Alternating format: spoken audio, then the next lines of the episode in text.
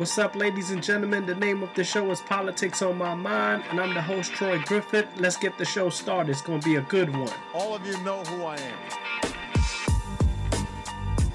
Yeah, what's poppin', ladies and gentlemen? You're tuning to Politics on My Mind. I am the host, Troy Griffith. This is episode 236. If you would like to listen to the podcast wherever you get your podcast, you could do so on the Apple Podcast app, the Google Podcast app. Just go into that search bar, type in Politics on My Mind, hit that subscribe button. If you would like to follow the podcast on Twitter, you can do so at Politics on My MND. Once again, Politics on my MND. The website is politicsonmymind.com. Once again, politicsonmymind.com. Today is Monday, February 7th, 2022, and welcome to Politics for the Hip Hop Generation. What's popping, ladies and gentlemen? What's going on? You know, it's a pandemic.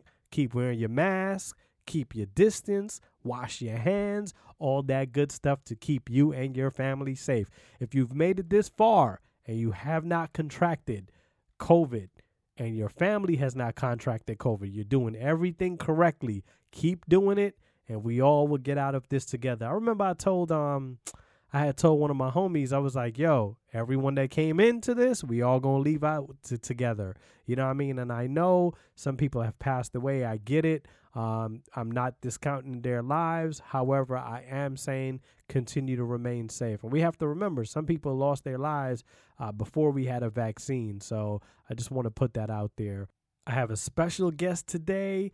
Her name is Adrienne Davis. She's running for Charles County Circuit Judge here in the state of Maryland. And uh, I'm going to welcome her to the episode in a minute. Her website is adriennedavisforjudge.com. Again, adriennedavisforjudge.com. Adrienne is spelled A D R I E N N E D A V I S, the number four, judge, J U D G E dot com. Check her out. Um, I hope you enjoyed the interview. Uh, before I get there, I want to say, as always, everything I say, I am responsible for. The candidates that come on this show, they're doing so because they entrust me with their message and they trust that I am not going to railroad them in any kind of way. Uh, that's not something they tell me. That's something that, you know, as the saying goes, everything that's understood don't need to be explained. So anything I say, um, please do not take that out on Adrienne. Uh, or her campaign understand that I am responsible for this show for what I say. So I, I, I just always want to reiterate that point because it's very important that if you're listening to this show and there's anything you disagree with, you do not take it out on the people who are uh, committing their public service time and you know trying to give back to their community, and you take that out on them by not giving them your vote because you heard something that I said that you disagree with. So if you can uh, understand that, hold it against me. Uh, and you know, I just wanted to say that if this is your first time tuning in check the check the Twitter out. You know, it's politics on my MND, and that's on Twitter. Um, I have one more episode left in the podcast. I've been doing this for six years. Uh, I have one more episode. Uh, today's episode and Valentine's Day episode is the last episode after six years. So uh, just continue following me on follow the podcast. I said follow me. Follow the podcast on Twitter. Uh, I'm sure I'll stay still doing things politically. It's just that that Twitter is going to become my voice instead of thinking like politically, like I always got to do when I'm posting or retweeting or commenting. I don't comment a lot. I gotta get better at that. Like, I, like if I comment, like other people will see me, see the name, and then I guess like that's how you get. I don't know. The social media thing is not me. But without further ado, I say all that to say, Adrienne Davis, uh, candidate for Charles County, Maryland Circuit Judge. Here goes. I'm speaking with Adrienne Davis. She's running for Charles County Judge, and that's a countywide position in the state of Maryland. Adrienne thank you for joining me for this episode. Oh, you're welcome, Troy, and thank you very much for inviting me. Oh, most definitely. Uh, you know, as we start, I want to say shout out to Carlos Childs. He kind of connected us. He was a, a two-time guest on the show, and you know, I've encountered encountered him a couple times. Uh, pretty cool guy. So he kind of connected us to do this interview. So I want to give credit where credit is due to him. And I would like to also thank Mr. Childs. Um, he and I have conversed on a few occasions, and you're absolutely right. He is a good person and um, a wonderful candidate also here in Charles County. I don't know about a good person. That no, I'm joking. Carlos is cool. Carlos is cool. Um, Adrienne, you're running for, as I mentioned, you're running for county judge in uh, Charles County. Um, did you grow up in Charles County? And usually, what I like to ask guests, and it's it's kind of weird to ask a judge. You know, most people that on the show they're running for like a district, but it's kind of uh, uh, it's kind of a, a, difficult question to ask a judge. Like, did you grow up in the county? Because uh, um, you know, it could be yes, it could be no. But however, uh, you know, what it was like growing up in that county or just living in that county. Some people may not have grown up in the county they're running for. I believe I had that with a previous guest. So what it was mm-hmm. like um, grow, uh, just just residing in Charles County. Let let some people know who are listening who may not be from the state, you know, and know what it's like to uh, be there? Uh, well, firstly, I grew up upstate New York, a small town called Poughkeepsie, and it's in Dutchess County, New York. And I transitioned to Maryland upon going to college, particularly Morgan State in Baltimore. Ultimately, ended up in Maryland when I began working here and going to law school here. You know, I've been in Charles County for quite some time now, and it's been a great place where me and my husband live. I enjoy the diversity here. I enjoy talking to the citizenry, and I enjoy being very active here. I have my own law practice here, and um, it's just been a great place to just to, to reside. Um, I've just enjoyed it. Like I indicated, my law practice here, and it's Davis Law and Mediation. And um, so I have an opportunity to interact with the residents as well as just socially and more importantly, just giving back to the community in various ways. I'm super familiar with Poughkeepsie. I'm from Brooklyn, New York, so I definitely like I I, I know Poughkeepsie, right? It's like one of those places yeah. get a lot of snow type thing, you know. So definitely. Um, you mentioned you have your own law practice. Like, did you start that from scratch? And is it still obviously you've been doing it for you know over two decades? Uh, is it a start from scratch situation? Because having worked with attorneys myself, a lot of times I know they go out on their own, they start a firm, and it's like their office is their living room. They have like two or three clients. Um, years ago, I feel like this is this is like you know post recession, so this had to be 2009, 2010. Um, mm. At the time, like you know, quote unquote, being young, um, I was I saw this woman. She was standing on the corner and she was everyone that would pass by. I was a little offended, but then as time went on, I realized I was like, this young lady was just trying to get a co- client so she yeah. can, you know, get some experience. She she was standing there with her briefcase, her suit on a corner uh, of mm-hmm. DC Superior Court, about I want to say about a quarter mile away from the court. And anyone mm-hmm. who would pass, and she was doing it to young black men. Anyone who passed, she would say, "Do you need a lawyer?" And like I said, I was offended. I'm like, why are you looking at me? But as time went on, I realized you have to get your start somewhere. So did did you? How did you start that out? Your own law firm is it, and where is it now compared to when you first started?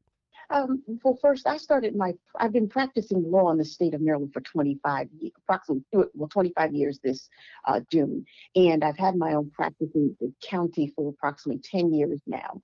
And I um, got started, um, I'm really because my husband encouraged me to start my own practice. And I, my, the name of my practice is Davis Law and Mediation LLC. And I began to uh, talk to people and let them know that um, I've started my practice. I've been blessed because a lot of times the Charles County court system uh, refers cases to me because I represent children in divorce cases. So I get a lot of uh, cases from the um, Southern Maryland court system, particularly Charles County Circuit Court. Um, I get a lot of cases uh, based on referrals.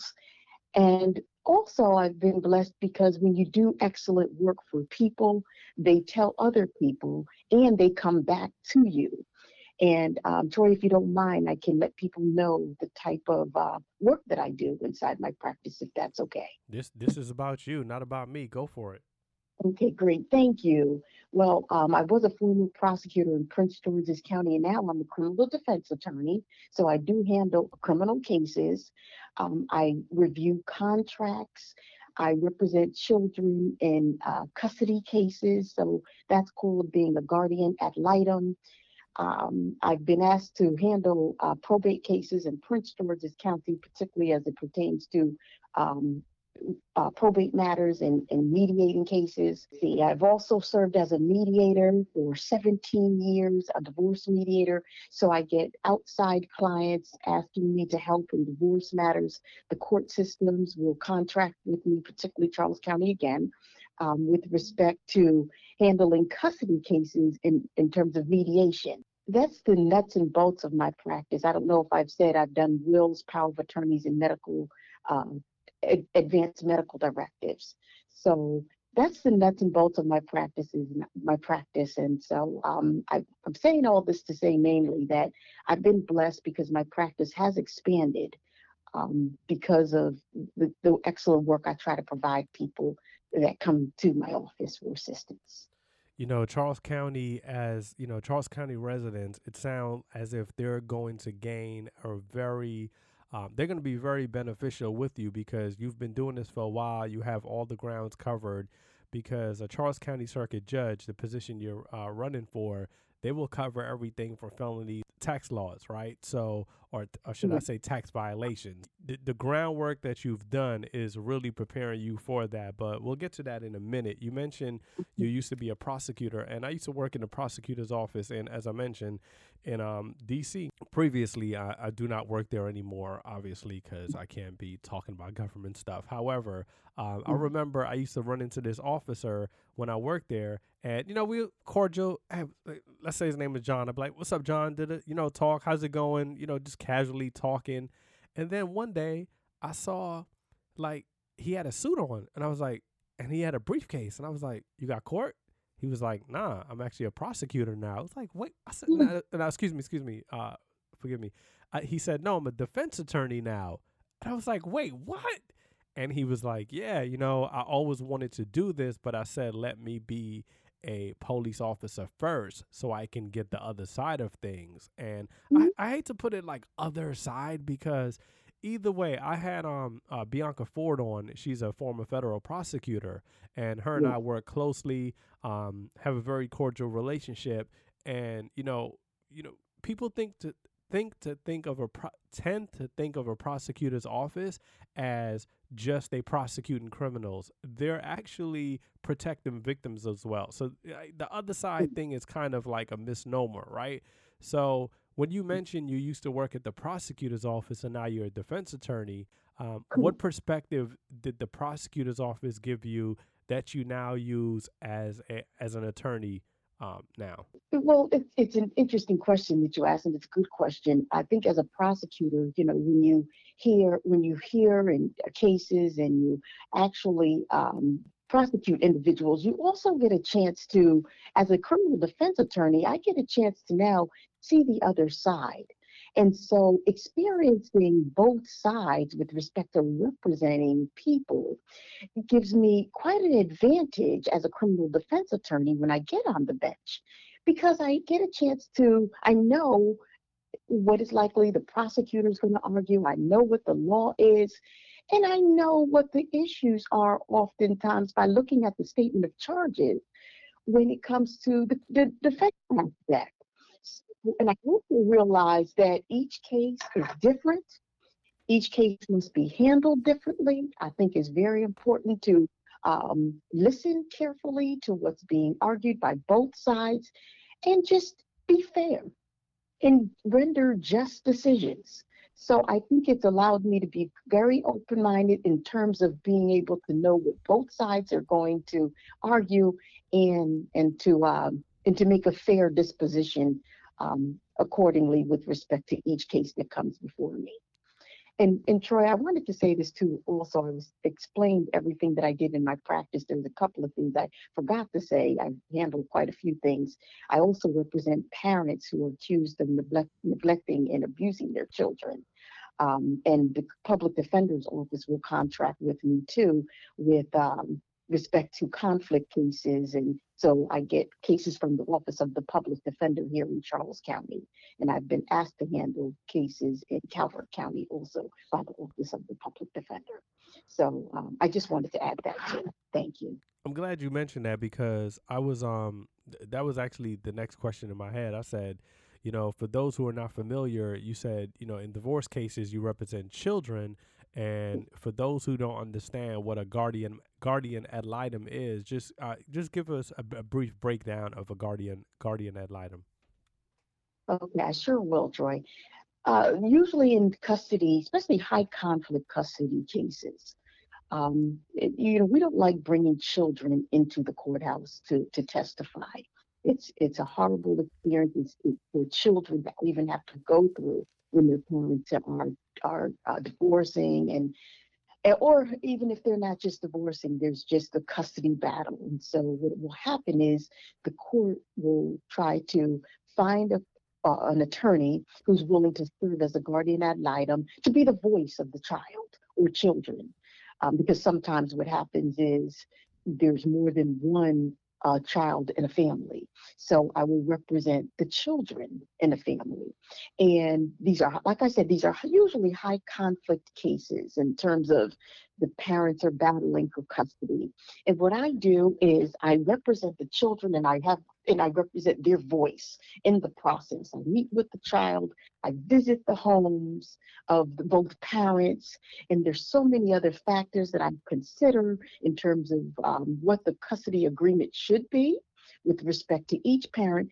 I give a recommendation to the court, and I'm blessed to say that um, the courts, meaning the judges, almost always take my recommendation because they know I'm trying to be fair and uh, impartial when it comes to making a recommendation for the child, child or children on their behalf. Obviously, because you know, being seven years old, it's hard to put in words that you know. It's it's like unfair to make a seven year old decide which parent I want to be with versus a fifteen year old. It's like you know what, me and dad have a better relationship, or me and mom have a better relationship. But seven year old, um, you know, it's just you, you need a bird's eye view, and I, am arguing that's what the guardian ad litem is a bird's eye view to say, hey, look at this parent. This parent works, um, you know, 12 hours per day. This parent has a nine to five. This parent lives in a home with, you know, three or four other people who are not related to him. This parent has their own home. So am I picking up on that right correctly? Yes, and, and what we do there's a there's a term called called considered judgment, and you have to consider the judgment of the child, and and of course a a four month old child doesn't have a real you can't not have a say by the way, but that's why I uh, sit down and talk to children, and and they don't necessarily I don't have to take their advice of what they want to do. Because um, like I said, I consider the judgment of the child, but ultimately, um, I have to make a decision what I think is in the best interest of the child. That's the legal standard. And I tell my clients who are the children, I can, uh, re- I have to represent to the court what you'd like, but ultimately the court is going to be reliant upon me to make the decision to present to the court or make the recommendation, I should say. And it is likely they'll follow my recommendation. So, Troy, you're absolutely right. Um, some children may have different or varying reasons as to why they want to um, be with a particular parent. Sometimes parents will coach their ch- child. And that's where uh, my wisdom has to come into play my wisdom has to come into play to to uh, determine whether the child has been coached and determine more importantly what's in the best interest of the child when I devise a custody agreement to recommend to the court. We'll get into the judgeship, and you know, I just wanted to give people a background because, uh, you know, well, let me back up real quick. So we, we spoke about all of that, and myself in my pr- professional life, I'm a paralegal, and yeah. you know, par- the the legal staff has actually you know, they, they kind of prop up attorneys, they prop up judges, right? And I've heard, yo, my whole career, I've done it all. I've worked at law firms, um, I've I've worked under attorneys or alongside attorneys, and I've heard you're not a real paralegal, and I'm like, okay, so I wasn't a real paralegal at the law firm that we did law, right? Okay, yeah. worked at a prosecutor's office. I'm not a real paralegal. Like I've heard these things, and sometimes the legal staffs get real diminished. But I'm sure that you know whether it was a legal secretary, legal assistant, paralegal, um, interns, they come and let's remember across this country, most interns work for free. I'm sure the yeah. legal staff has lent to much of your career as well. Sure, you're absolutely right. And uh, you know, I can even take this time, I'd like to take this time to say thank you to the legal staff, to um, the administrative staff, everyone over the years of my 25 year experience to help me get to where I am. Because you're absolutely right, they have been advantageous. And, um, you know, they, they make up a, a large part of an attorney's work. Because if you don't have good people or good assistants, I should say, around you, it's very difficult to be an excellent lawyer. Um, and so I've tried also, one of the things I've tried to do is, as an attorney, when I have legal staff around me, you know, I'll take an administrative assistant, I try to group, bring out the best in them in terms of their skills and um, and help groom them to their destiny, what what prepared for them. Um, I had one legal assistant, um, one administrative assistant tell me, You've been an excellent lawyer to work for. No other lawyer over all her legal experience has told her how well organized she keeps the attorney. And she said, You really showed me that I'm an organized person, and that's my that's my gifting in life. So I think it's a two-way street. They my assistants have helped me my paralegals, administrative assistants, and I try to help them also to be the best that they can be in life. So you're right. They, they're, they're a crucial part of making up an attorney. You're you're right about that because one of the attorneys I worked alongside in the prosecutor's office, um, you know, before I left there, uh, you know, I told her I was like, you were the first attorney that took the time out. Like she would get a case and she would come from arraignment, sit down with me and say, Troy, this is what happened in arraignment, and this is what this guy did. Read this file, and made me become very familiar with the case. And you know, from from arraignment to all the way to sen- sentencing, all the way yeah. through the case, she had me follow her. She was one of the she was the only attorney that had me sit in a trial with her.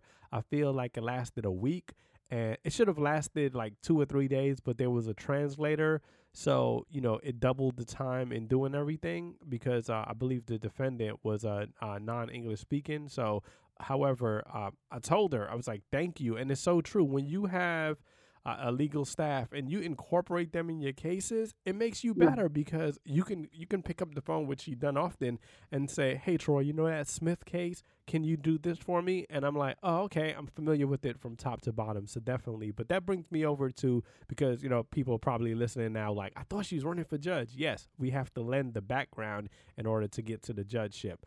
What brings you to, you know, decide to run for Charles County? Um, you know, circuit court judge in the state of Maryland. What brought you to this decision? Uh, is this your first time running?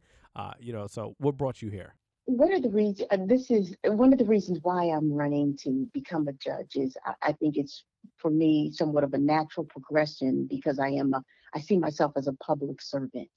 Um, I, I've practiced law in the state of Maryland for 25 years and I want to bring uh, my experience to the bench here in Charles County to be able to make a difference. Um, when I bring up my experience, I, like I indicated, I was a former prosecutor. I've handled um, you know, from misdemeanors to juvenile cases, narcotic cases, and um, I've handled major crimes such as felonies, sex offenses, robberies, and even homicides. And then when I went to, after I uh, was a prosecutor in Prince George's County, I went to the Office of Law where I did personnel law, contract law, and civil litigation. And, and then after that, I started my uh, practice. And uh, I indicated to you earlier that it's been for two years, and I told you all the in, things that I've done in my private practice. So I think my experience makes me very well qualified and helps me to be able to make a difference on the bench. That's one of the things, reasons why I've decided to run. And another reason why um, I decided to run is there's, I want to uh, have a more progressive bench than what we have here in Charles County. Um, I want to have beneficial programs that are going to help people as they come through our court system. And the programs that I'm speaking specifically of is one is a juvenile mentoring program, um, where uh, when juveniles come through our circuit court system, I can establish and help them get mentors assigned to them. Because what I want to do is reduce the recidivism rate among juveniles and get them back on track, particularly so I won't see them in adult court. And another initiative that I'd like to do is um, adult drug court for people with minor drug offenses. And I emphasize minor. We want to be able to get you into an adult drug court to be able to get you uh, the treatment that you need in order that, again, reduce the recidivism rate so you don't elevate to more serious crimes. And um, I'd like to find additional ways to incorporate mediation into our court system. Now, when I say that, I do not mean criminal cases, of course, because you can't, I don't believe in mediating criminal cases. Um, so we'll, I'd like to be able to find other ways to incorporate that.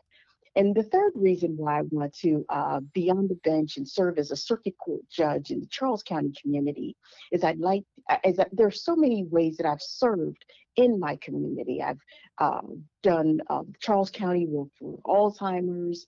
I've um, sat on the board of directors and the advisory board for Sage Point Senior Care Services, the ethics board for the Charles County school system. I've served the homeless with beautiful empowered women. Um, I'm on the Morgan State University, I'm sorry, a member of the Morgan State University Alumni Association where I serve as on the bylaws committee. Um, I'm volunteer for McConkey One Room School, which is a historic school where they uh, educated African American students before segregation.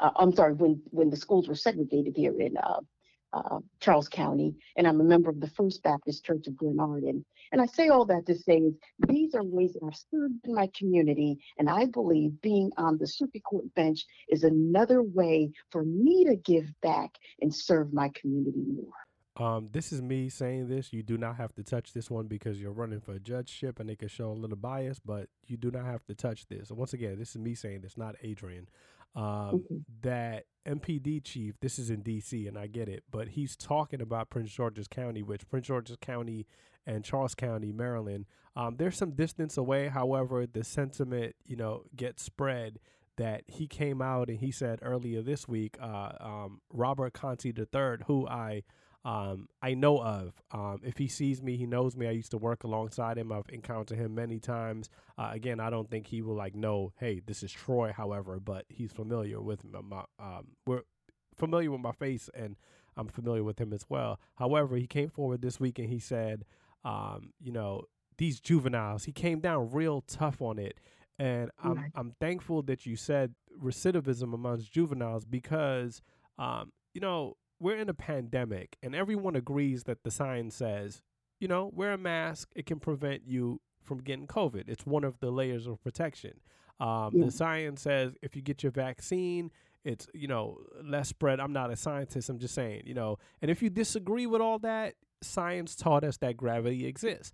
However, yes. when it comes to children, for some reason, people who are in the capacity in the legal capacity to punish children all disagree overwhelmingly that the brain doesn't develop until it's 26 so you'll see you know a 15 16 year old being charged as an adult and i'm like they're still a child yes they committed quote unquote an adult crime they're still a child that you know 11 years from now they'll look back and say what did i do I, you know I, I see too often um, you know, sometimes I watch First 48 and the offenders are 19 years old and yes. you, they'll come up at the end and say, "Oh, they got 30 to life or they got life." And I'm like, "Such a baby." I remember myself when I was 19.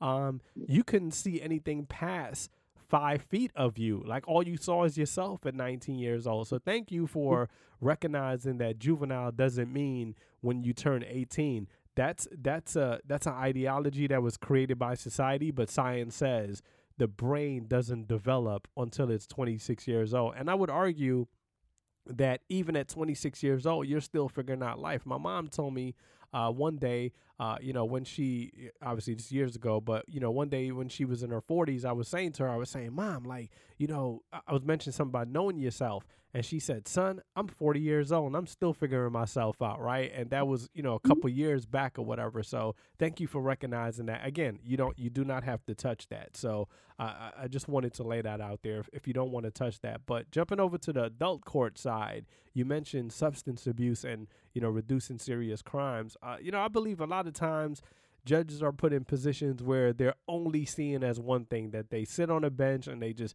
give you time. But I, from what I understand, you're coming from um, you're coming from it from a perspective of compassion for the community while maintaining safety because you mentioned you separated substance abuse from criminal no yes i you know and i realize that there are certainly there are hardcore criminals out there we're not talking about those that classification of individuals we're talking about people with minor drug offenses that um, have perhaps committed a crime and we believe i believe that um, they can be rehabilitated in the sense that they have a drug problem and perhaps if they get the help that they need through adult drug court, um, we will not see them elevate in the serious crimes that they committed. Um, I had a situation where I, uh, the case started out in district court, and I had a client who did have a drug problem and he wanted to play a jur- jury trial.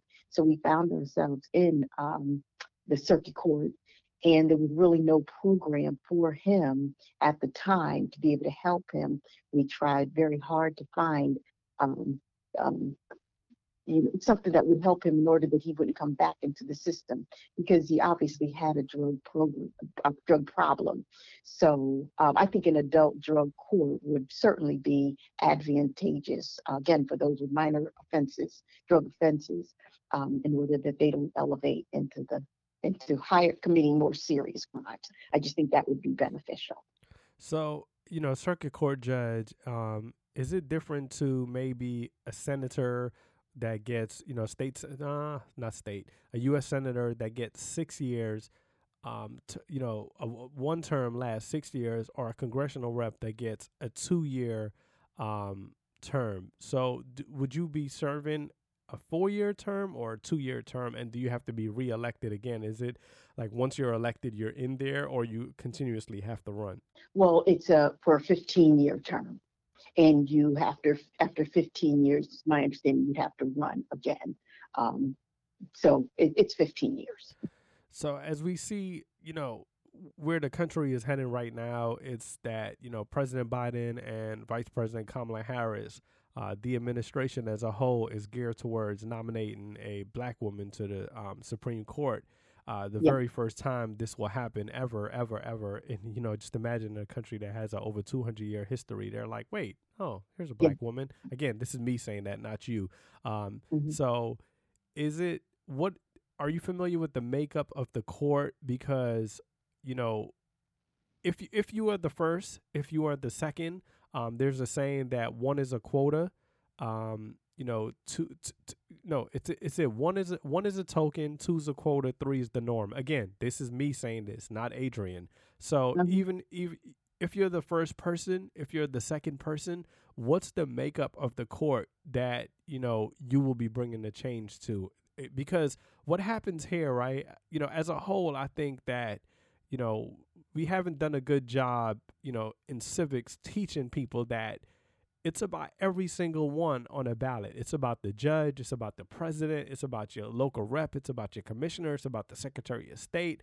Everyone mm-hmm. plays a part in bringing about these progressive ideas, you know, to use the term that's generally acknowledged, progressive ideas to the uh, to the table. However, if I'm the only person bringing these ideas, then I end up in a system that's just perpetuating over and over. So, do you mind breaking that down for us?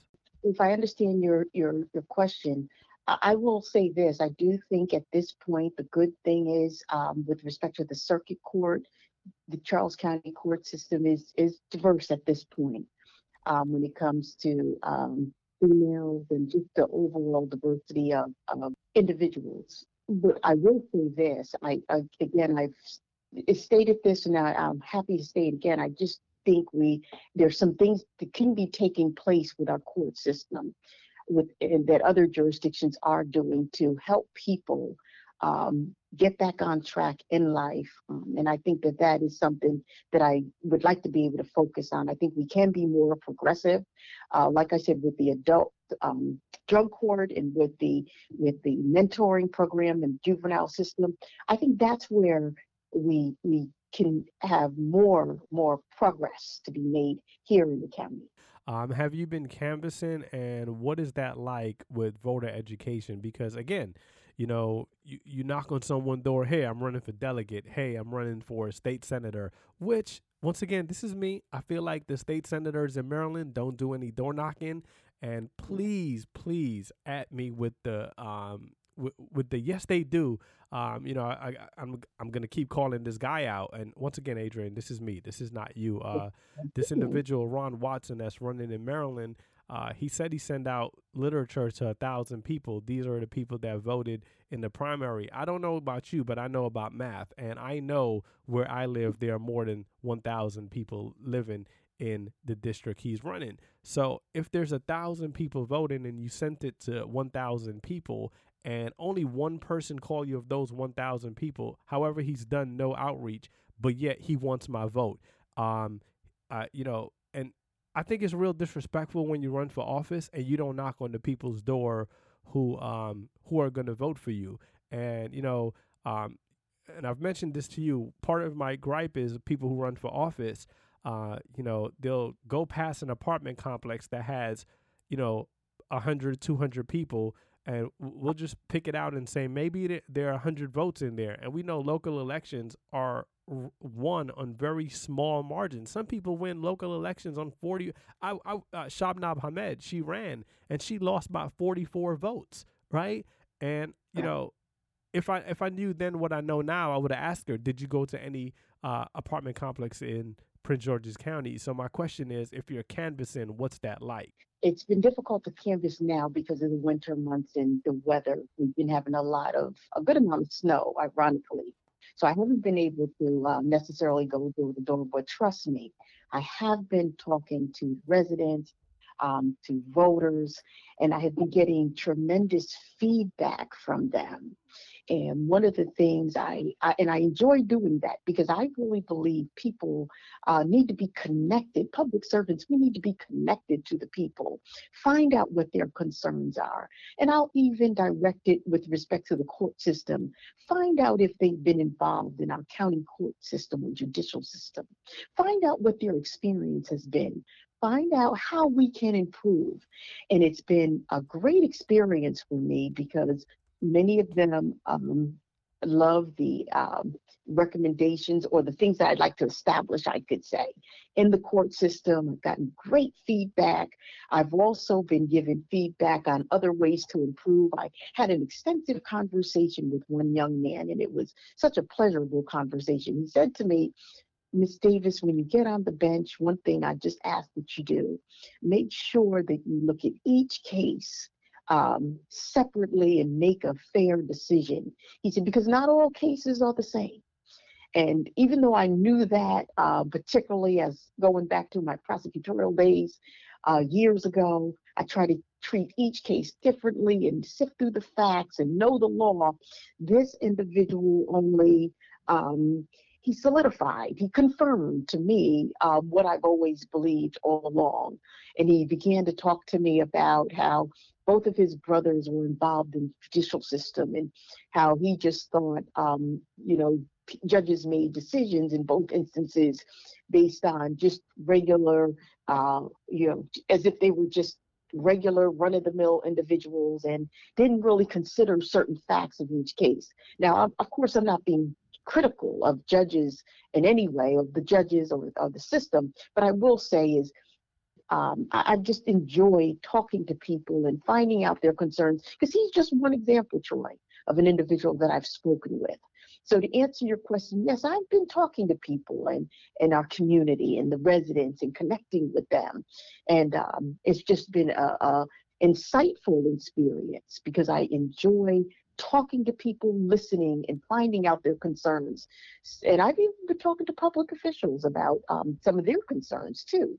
So um, I think it's also beneficial because it's going to make me a, a, a great judge in the long run it's so much that when you're running for office that you learn, you know, the campaign I volunteered on for over a year that, you know, I was speaking to people, you know, I remember this one woman, you know, called her up, was doing calls and, you know, just having a conversation with her and she was like, "Troy, I can't afford cable." You know, and I was like, "What?" And you know, she mentioned her salary and I was like, and it gave me a perspective because it's the things that you you yourself may think that benefits someone like you know like you know beneficial to you excuse me you think that is beneficial to you and you're like someone else is struggling to do this right you may be driving home and say you know what i want to stop and get something to eat it's only you in the car right? And you're right. like, I'm gonna go get something to eat. You go to McDonald's. I haven't been to McDonald's over a decade, so I, I don't mm-hmm. know. I don't know how much it costs. But however, I'm guessing you know a, a full meal is probably 10 11 dollars, right? right? But right. now you put two kids in the car with you. Um, it's difficult, right? So now i will bring that full circle. The young man who said focus on each case on a case by case basis. Yeah. You you look at the person who comes in front of you and you say, "Hey, this person is a first-time offender, and I'm I'm going to give them six months." However, he's the breadwinner or she's the breadwinner of the home. So now they're in they're in locked up for six months, and they lose their home. Their kids have to go stay with someone else. A defense attorney somewhere has to become a guardian ad litem for the kids to go in a home where it's beneficial because one of the parents is locked up and the other parent who may not have been making as much as the breadwinner does not have the home to provide. So that's a very good point. And um, if you want to elaborate on my point, you can go ahead. Um, you know, I, I just would go back to saying that you know, each case is different. Uh, I, I, try to um, pride myself on being a very good listener, being knowledgeable about the law, and listening to the facts and just being overall just being very fair and impartial. And I just think that's going to make up a good judge, an excellent judge. Definitely. Is this something uh, I probably should have said this at the beginning, but I feel like it's better said at the end. Is this mm. something that as a little girl, Adrienne was like, one day I want to be a judge? Like, is that like you saw yourself doing this, or this is something that just sort of fell in your lap? Like, it, because listening to your background, uh, between you mentioned blessed uh, a couple of times. So obviously, you're someone who's involved with church, you're involved with the community, whether it's um, uh, you know, just volunteering is this something that you know your life naturally went this way or you were as that little girl playing with the dollhouse and Cole Poughkeepsie you was like i want to make a difference in people's life lives this way well that's a good question. Thank you troy for asking that. Uh, you know as a, as a young girl or little girl i always wanted to be an attorney. I always wanted to help people. I've always wanted to serve and just just do the best I can to help people from a legal standpoint. Because honestly, I didn't really know of any attorneys that really looked like me or and I just I, so I really felt the the passion um, within to uh, help from a judicial standpoint, from a legal standpoint, I should say. I'm sorry. And so I always wanted to be an attorney since I was maybe around nine or ten and that goal had been accomplished. But I think what the impetus was for me actually wanting to become a judge is I clerked for judges, excellent judges in Prince George's County. And you mentioned um, the experience. You, you, I believe you talked about how you were able to go into the courtroom and you were able as a paralegal um, to to expand your your um, experience. Well these judges poured into me as a person and um, one uh, actually more than one they would allow me to go into the courtroom and observe and we talk about cases in the chambers. And i remember one judge in particular that i clerked for as a judicial law clerk he would say he would quiz me why did the attorney do this do you think that was a good idea, Adrienne? And we would talk about cases, and it was almost like as he was grooming me for such a time as this. And so that I think was the impetus when I clerked for judges. I had an idea, or more than an idea. I knew the the makeup of what good judges look, excellent judges look like. I knew their roles at that point. And uh, like I said, this was 25 years ago. Then I decided, okay, well, if you want to explore this track or become a judge, then you're going to have to make sure, Adrienne, that you're well prepared when you get to that point. And that's where my experience comes in as a um, civil litigator, criminal litigator, you know, family law, everything that a judge does, almost everything, I can't think of anything that a judge does on the circuit court bench, I have had the pleasure of doing uh, as an attorney over my 25 years.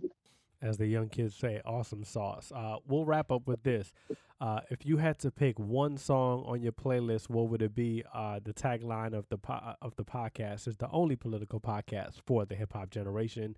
Or I've dropped the podcast part and I say politics for the hip hop generation. So if you had to pick one song, what would it be? Um, I think for me it would be "Ain't No Stopping Us Now." I don't know if the hip hop generation knows that, but they're always still playing this wherever you go. Ain't no stopping us now.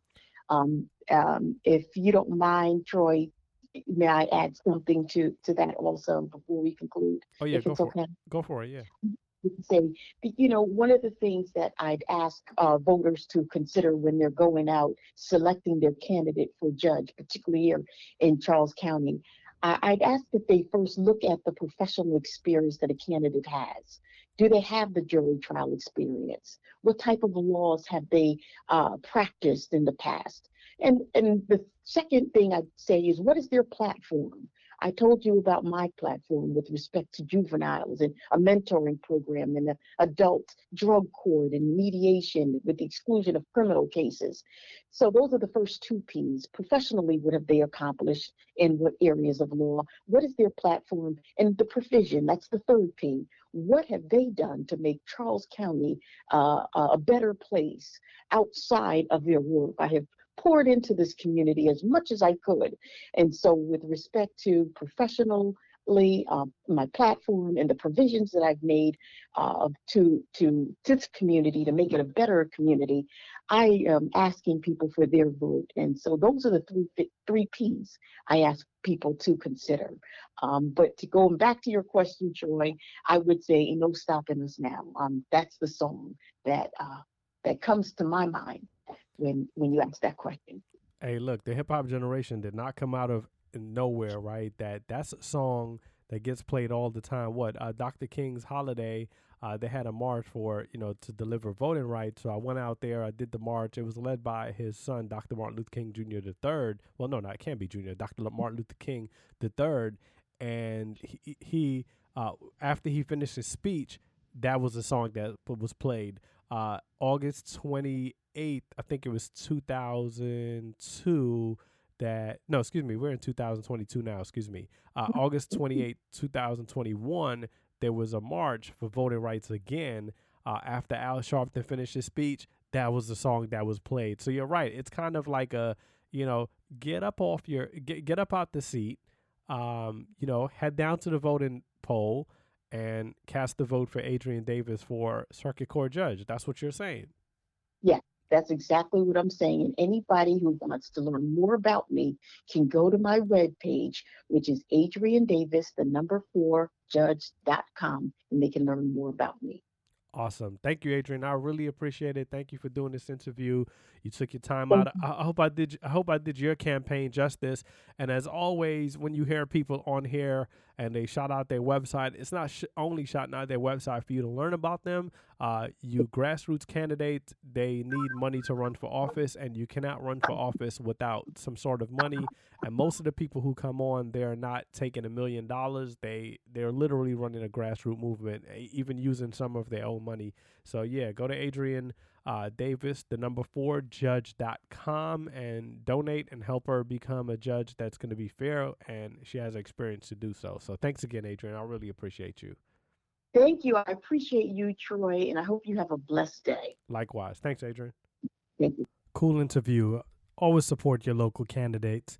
You know what I mean? I really feel like, you know, the Democratic Party as a whole, they're always like, yo, down ballot, vote down ballot. Nah, it's up ballot, right? Because we saw in 2020, November 2020, people went to the polls, they voted for president, and they left everything wrong because the party as a whole spell, spend all of its money, all, all of it, all of it, on the president, on the senators, and the congressional members. I have never heard a congressional candidate, you know what I mean, big up like a city council member. Like I've you know I've watched so many campaign speeches.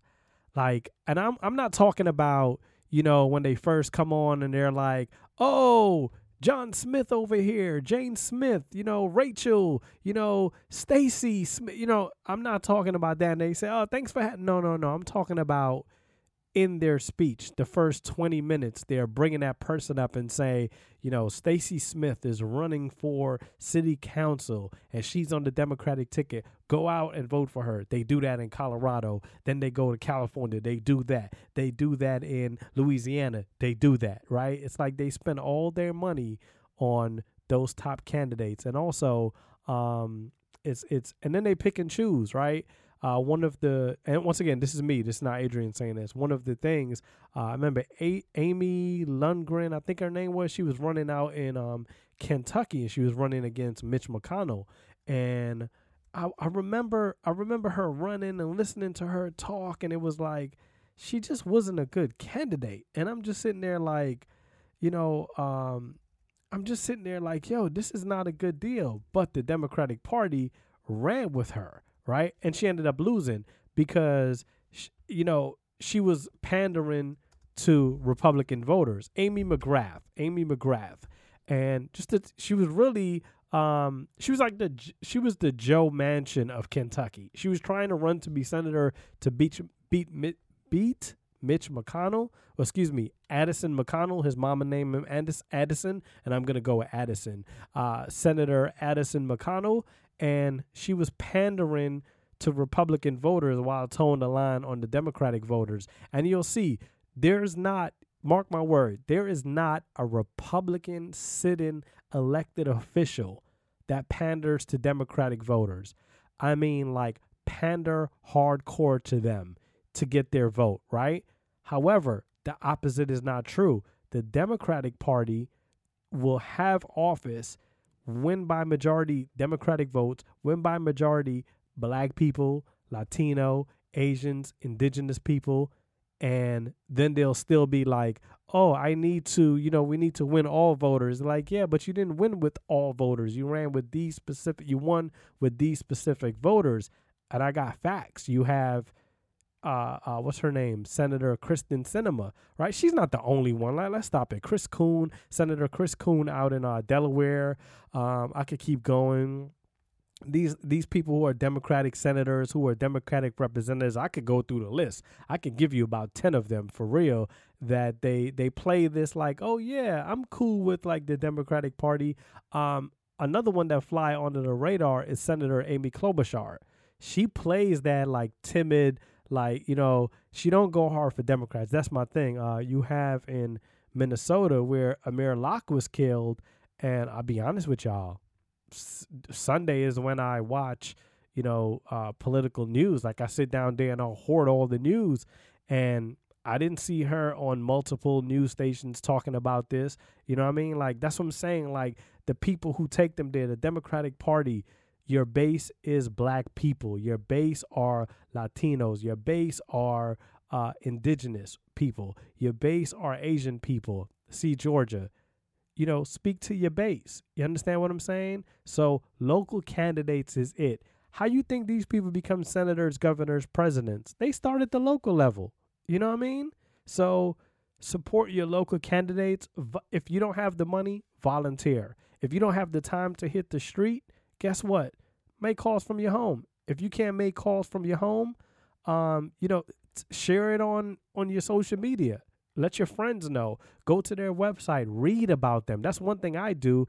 Um, you know, I'll go to a candidate website and I read. I read every little thing about them. You know what I mean? I go to their, uh, I search their name. I go to the Wikipedia. Wikipedia is not, you know, reputable, but it's a, it's not a source, but it's a start. You understand? So that's one way, and I just wanted to put that out there.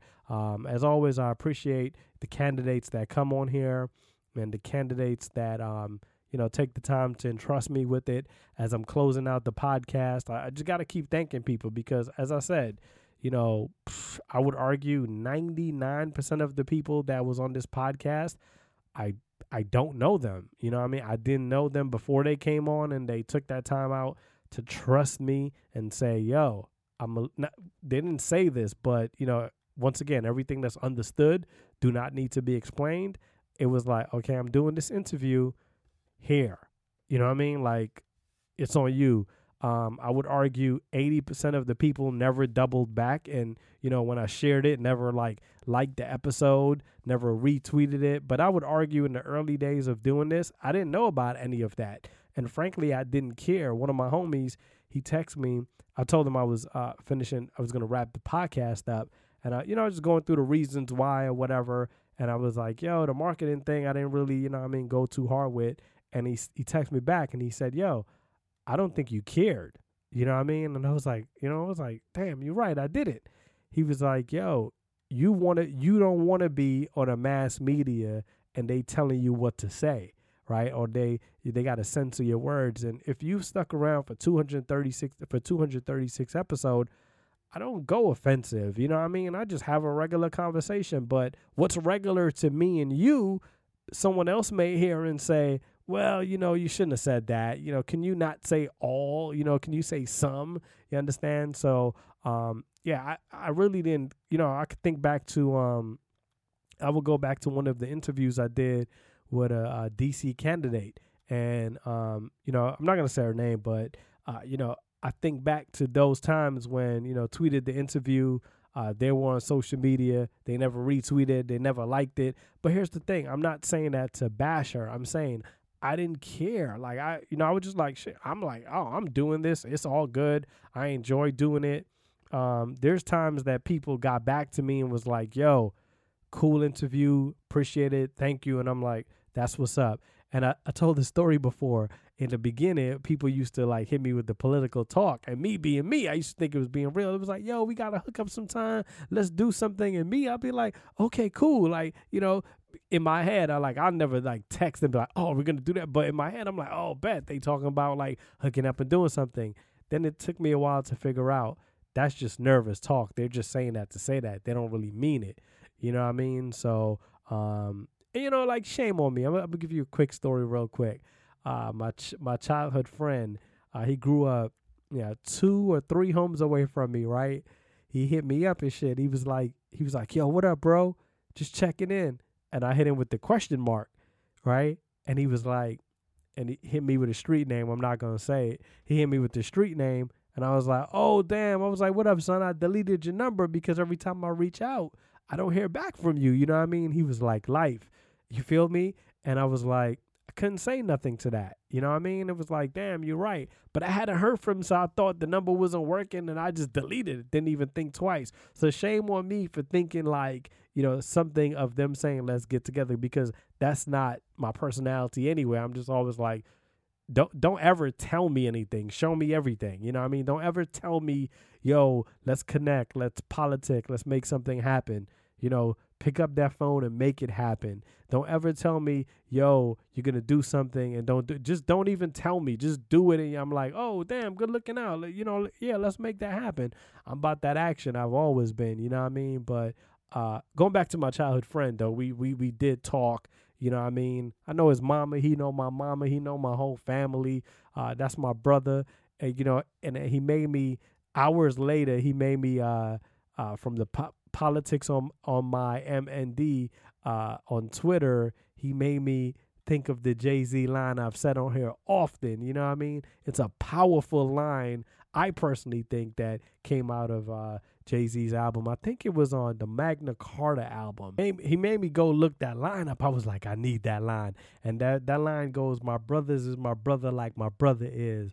My homies is my brother like my mother's kids. I'll say it again in the line, Jay Z used the N word, but I say my homies. Uh, he said, "My brothers is my brother like my brother is.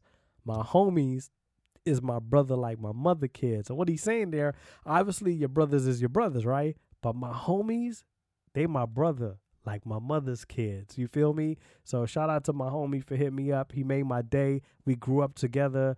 You know, the streets got a hold of him. He got back, you know, hit the hit the street running, came back, you know, uh, t- two beautiful kids, and he doing his thing now out there in Brooklyn. And you know, and and and this is why I'm always like, you know, you know, I heard the saying one time that, you know, no matter what, birds fly, yeah, but they always got to come down to eat. You feel me? And that's why I'm always like, no matter where you make it in life, man, always think of the people who do not have the opportunity you have and reach back and share. Reach back could be anything. It could be money, it could be opportunity, it could be sharing your resources. Always reach back, and I, I, I promise you, if you always reach back, you will never be disconnected from the people. The streets will not lie to you. You know what I mean? The streets will be rough to you. Look what they say. You know, people always, when they talk politics, they're always like, the barbershop keeps it real. You know why? You could go in a barbershop. You could be sitting next to somebody that's a six figure person. You could be sitting next to somebody that's a six, seven figure person. And then you could be sitting next to someone that make $10 an hour, right? but they're all there sharing ideas and you're going to hear the core. And here's the thing the person making $10 an hour, their opinion is just as important as the person that's making seven figures or six figures. But you have that moment, and that's what I call like reaching back and understanding. Um, I don't care who it is. Every every person in politics, I don't care who you are, the president, the senator, the congressman, congresswoman, every last one of them when they sit down and they talk about their lives and that camera follow them around, they always bump into someone that remembered them when they were first running, that they're cool with, they're cordial to the point they see them and it's like, oh, you know, how you doing? Da-da-da. And, you know, the camera will pause and say, oh, I remember when he first ran for. You know what? That one person gave that elected official perspective their whole career because they know no matter where they go in their career, they got to come back and make eye contact with that person. You know what I mean? And I don't mean to sound corny, but I feel a lot of us, we're on that choo choo train by ourselves. And that's not how life works. You know what I mean? You got to share your resources. You have to share because if you don't share, um, when that when that train comes to that last stop, you're gonna be by yourself. You know what I mean? And too often, too many people figure it out before it's too late. If you don't believe me, ask Tiger Woods when my man crashed into the tree. Not the second time when he got into what he got in, all the media thing, and you know what I mean. And then you got to realize, like, whoa, I isolated myself from the world. So let me go in this corner, sit back and be quiet. But you know what? If you stay connected when things like that happen, you're gonna have people coming forward for you. You feel me? So that's it. I don't mean to be corny. I don't mean to, you know, be all preachy and stuff, but I just wanted to share that. Too many people walk around like, you know I mean? They're hoarding all the resources. Even squirrel take their nuts back home to share. You feel me? So, um, hip hop generation, we out. I'm not saying I'm going to rule the world or I'm going to change the world, but I guarantee that I will spark the, the, the brain that will change the world. And that's our job, is to spark somebody else watching us.